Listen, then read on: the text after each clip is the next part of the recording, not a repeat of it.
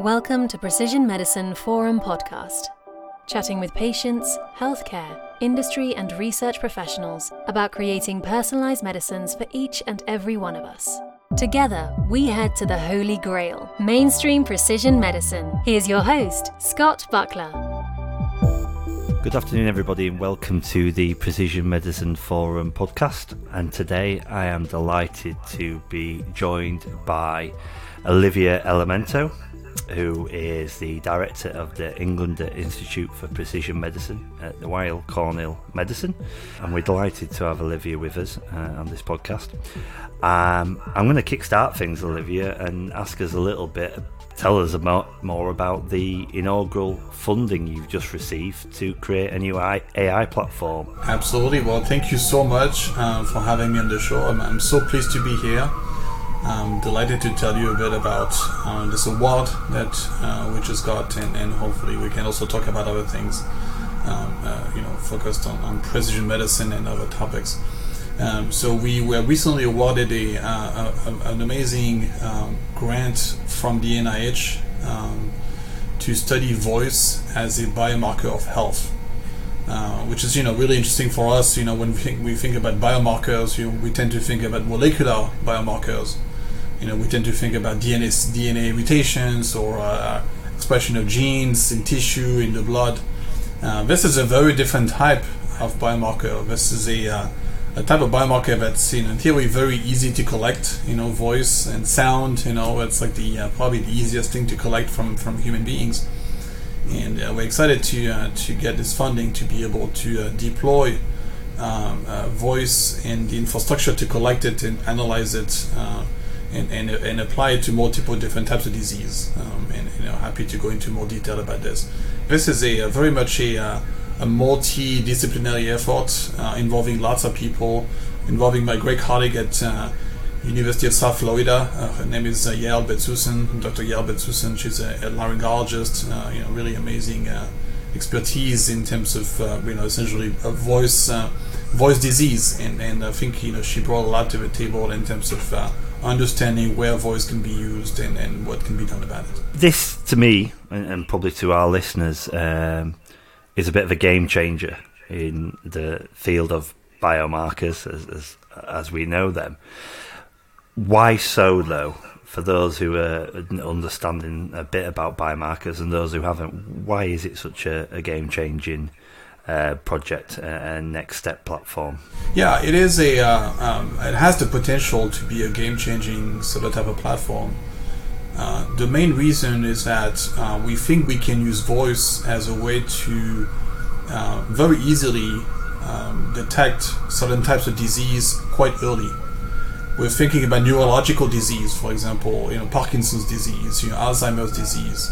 Is a disease essentially of the brain that you know impairs uh, cognition in lots of different ways, and it probably impairing also uh, certain types of functions, including voice functions and the way we you know the way people articulate and the way that people uh, uh, speak. And, and, so what we're trying to do is to use you know subtle uh, changes in terms of speech patterns or sounds or uh, uh, and, and, use that as a way to detect uh, whether somebody has a disease in the earliest stage possible.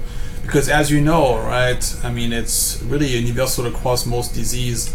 Uh, the earlier we detect disease, the more we are able mm-hmm. to uh, treat the disease and sometimes prevent the uh, progression of the disease. So I think it's a game changer in that sense. I think there's a, a very large number of disease that could be potentially detected using voice and, and, and done done in a way that you know is very easy right you know, obviously you know a blood test you know is easy right but just collecting voice is you know about a hundred times easier a thousand times easier right? You don't need to go anywhere. You don't need to go to a physician. You can just do it in inside your home.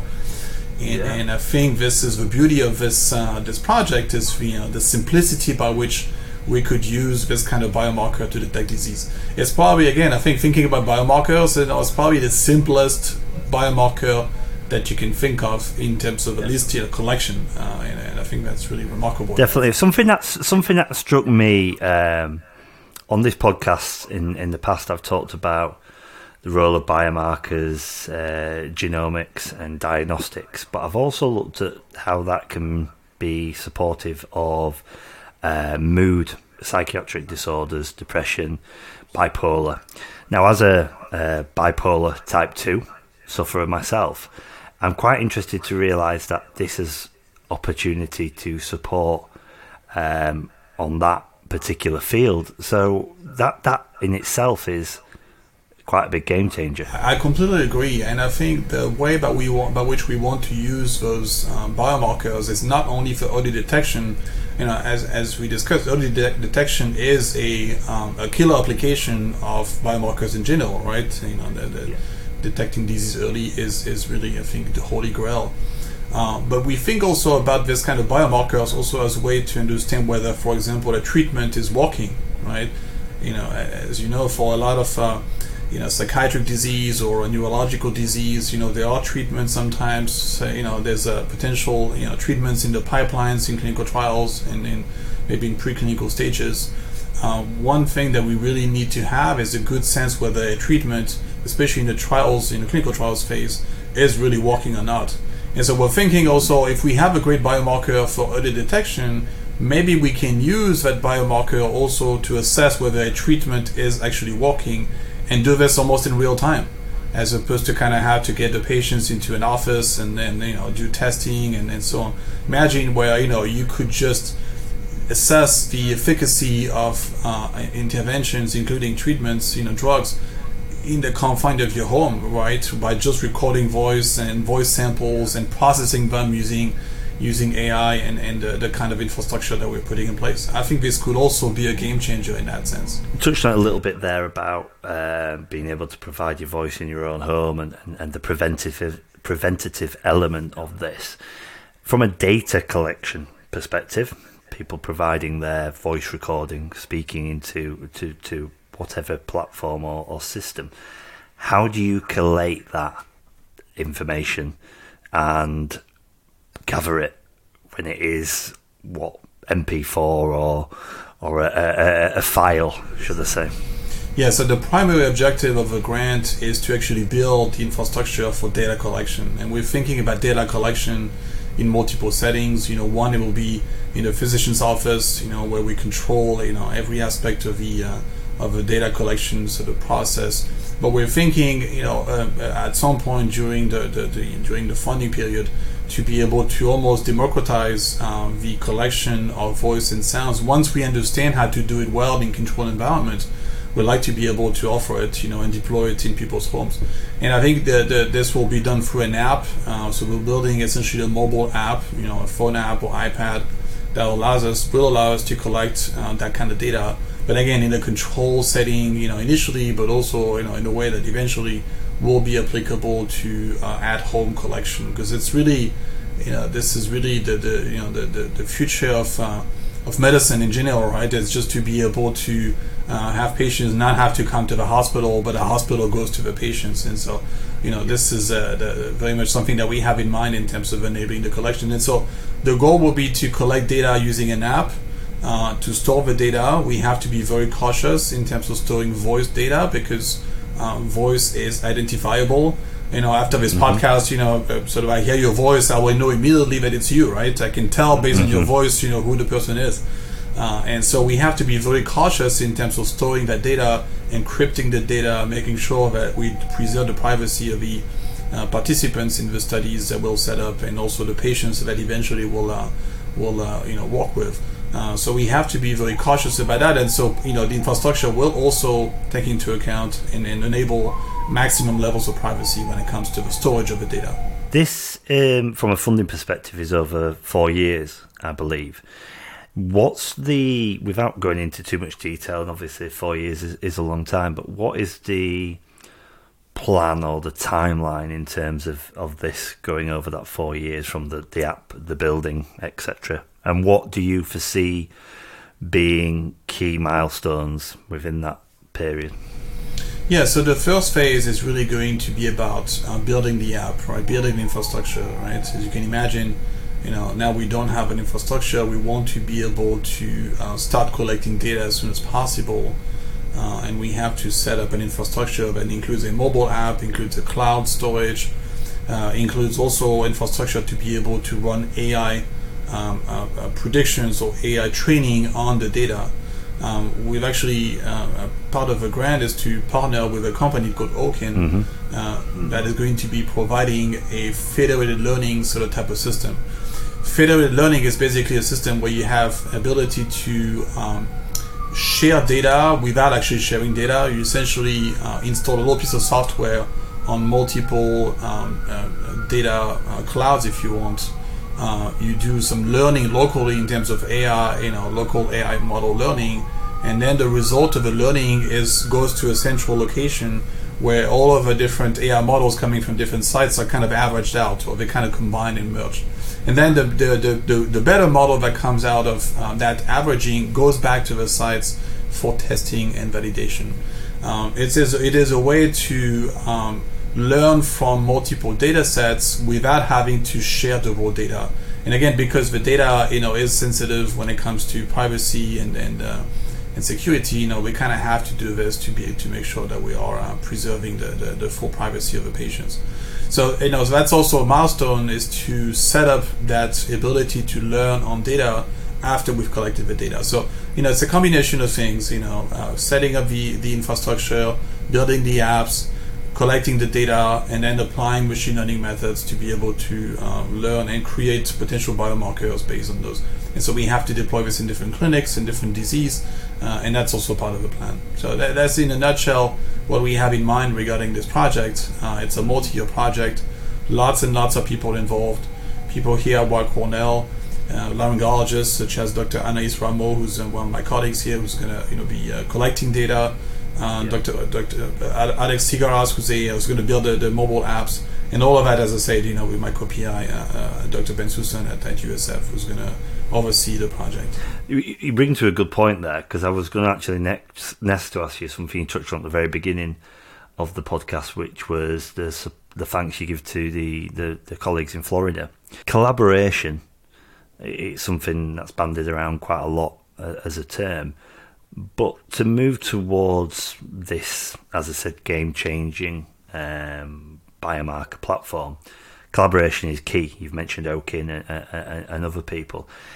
Do you foresee collaborative approaches such as this being the key solution to progress within preventative healthcare moving forward? Certainly when it comes to, to stuff like biomarkers for, for common diseases. Yeah. Well, you know, I, I always say at a high level, right? Um, collaboration is really something that human beings, you know, really uh, become, uh, you know, amazing at. And, and you know, I, I, think to quote, um, I think it's Scott Galloway who's, who said that before. You know, collaboration is like the you know the human species superpower, and and I completely embrace mm-hmm. you know this idea. You know, in academia, you know, collaboration does not always come very naturally. You know, there's always the uh, the myth and the legend of a lone scientist, you know, the, the Einstein doing kind of work on their own and, and you know, and, and coming up with like a theory of a universe, you know, by themselves.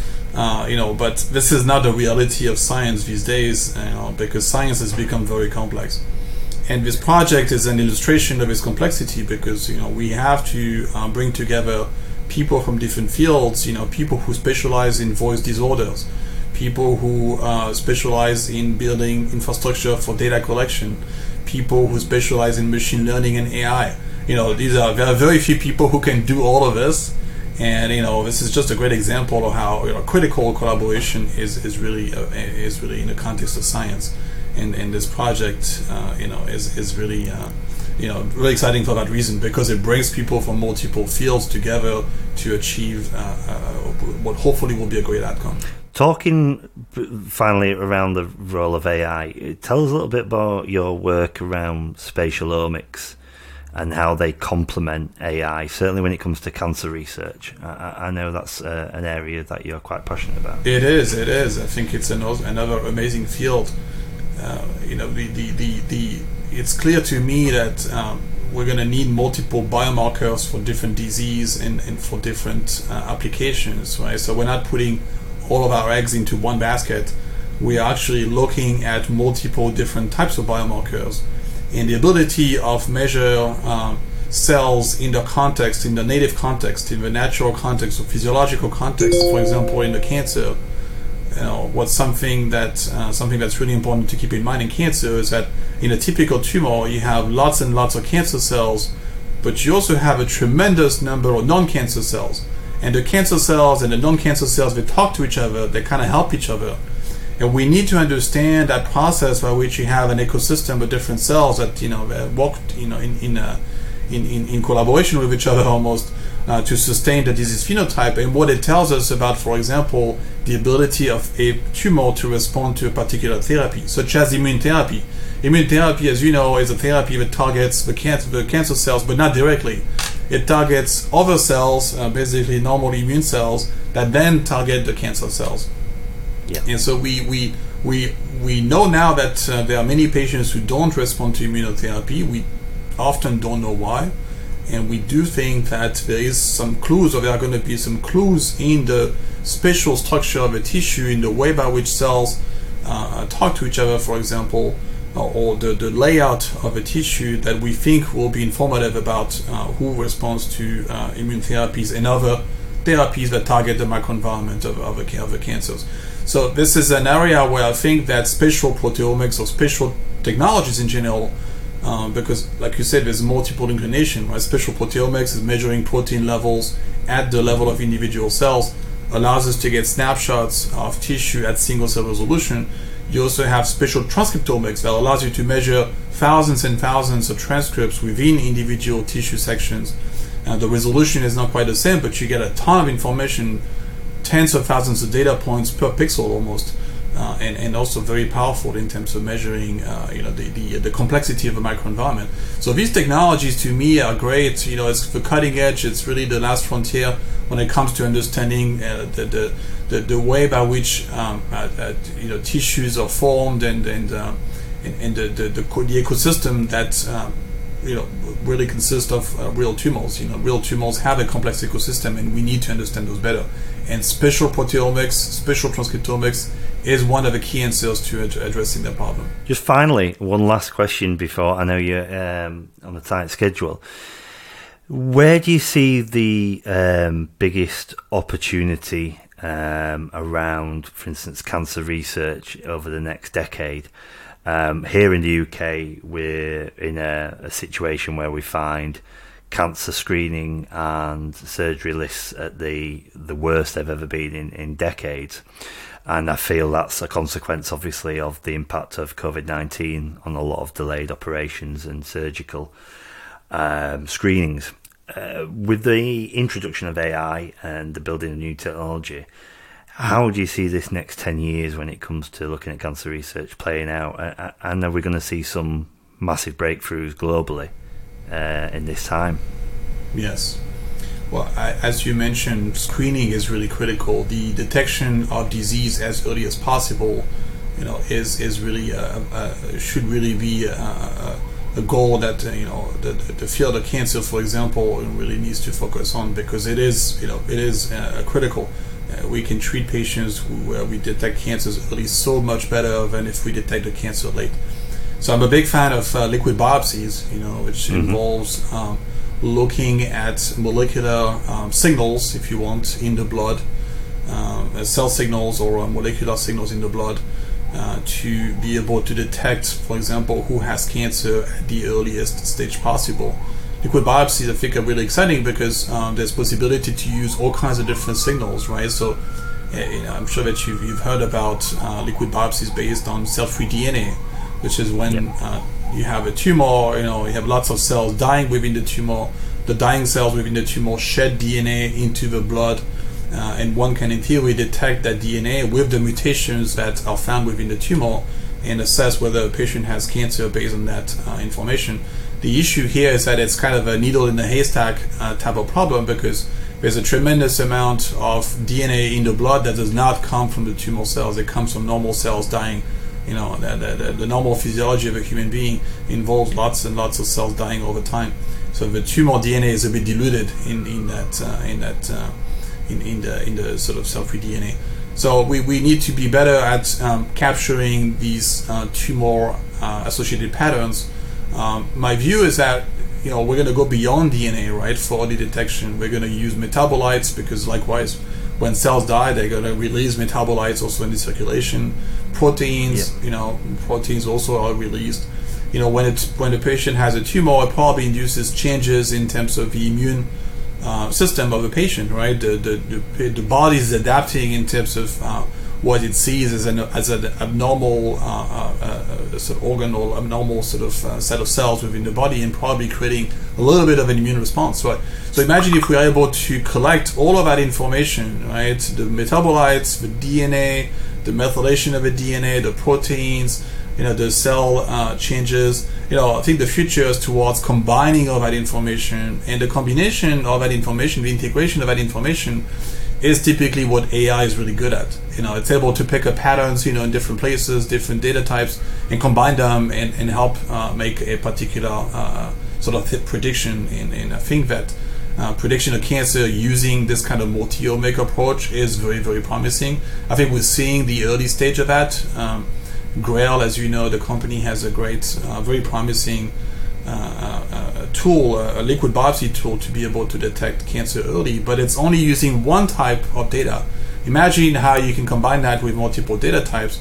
I think you'll increase the accuracy of these tools, and I think you'll make early detection much more powerful moving forward. Brilliant. Well, thank you very much, uh, Olivier, for your time, um, and we look forward to seeing how the uh, platform develops, and uh, I'll be keeping an eye on how that um, develops over the next four years. Uh, once again, congratulations and thank you for joining the Precision Medicine Forum podcast. Thank you so much for having me, Scott. Really appreciate being there. That was Precision Medicine Forum podcast. Visit precisionmedicineforum.com to get all the show resources and find out about our upcoming episodes and events. And please subscribe or follow on your podcast app so you never miss an episode.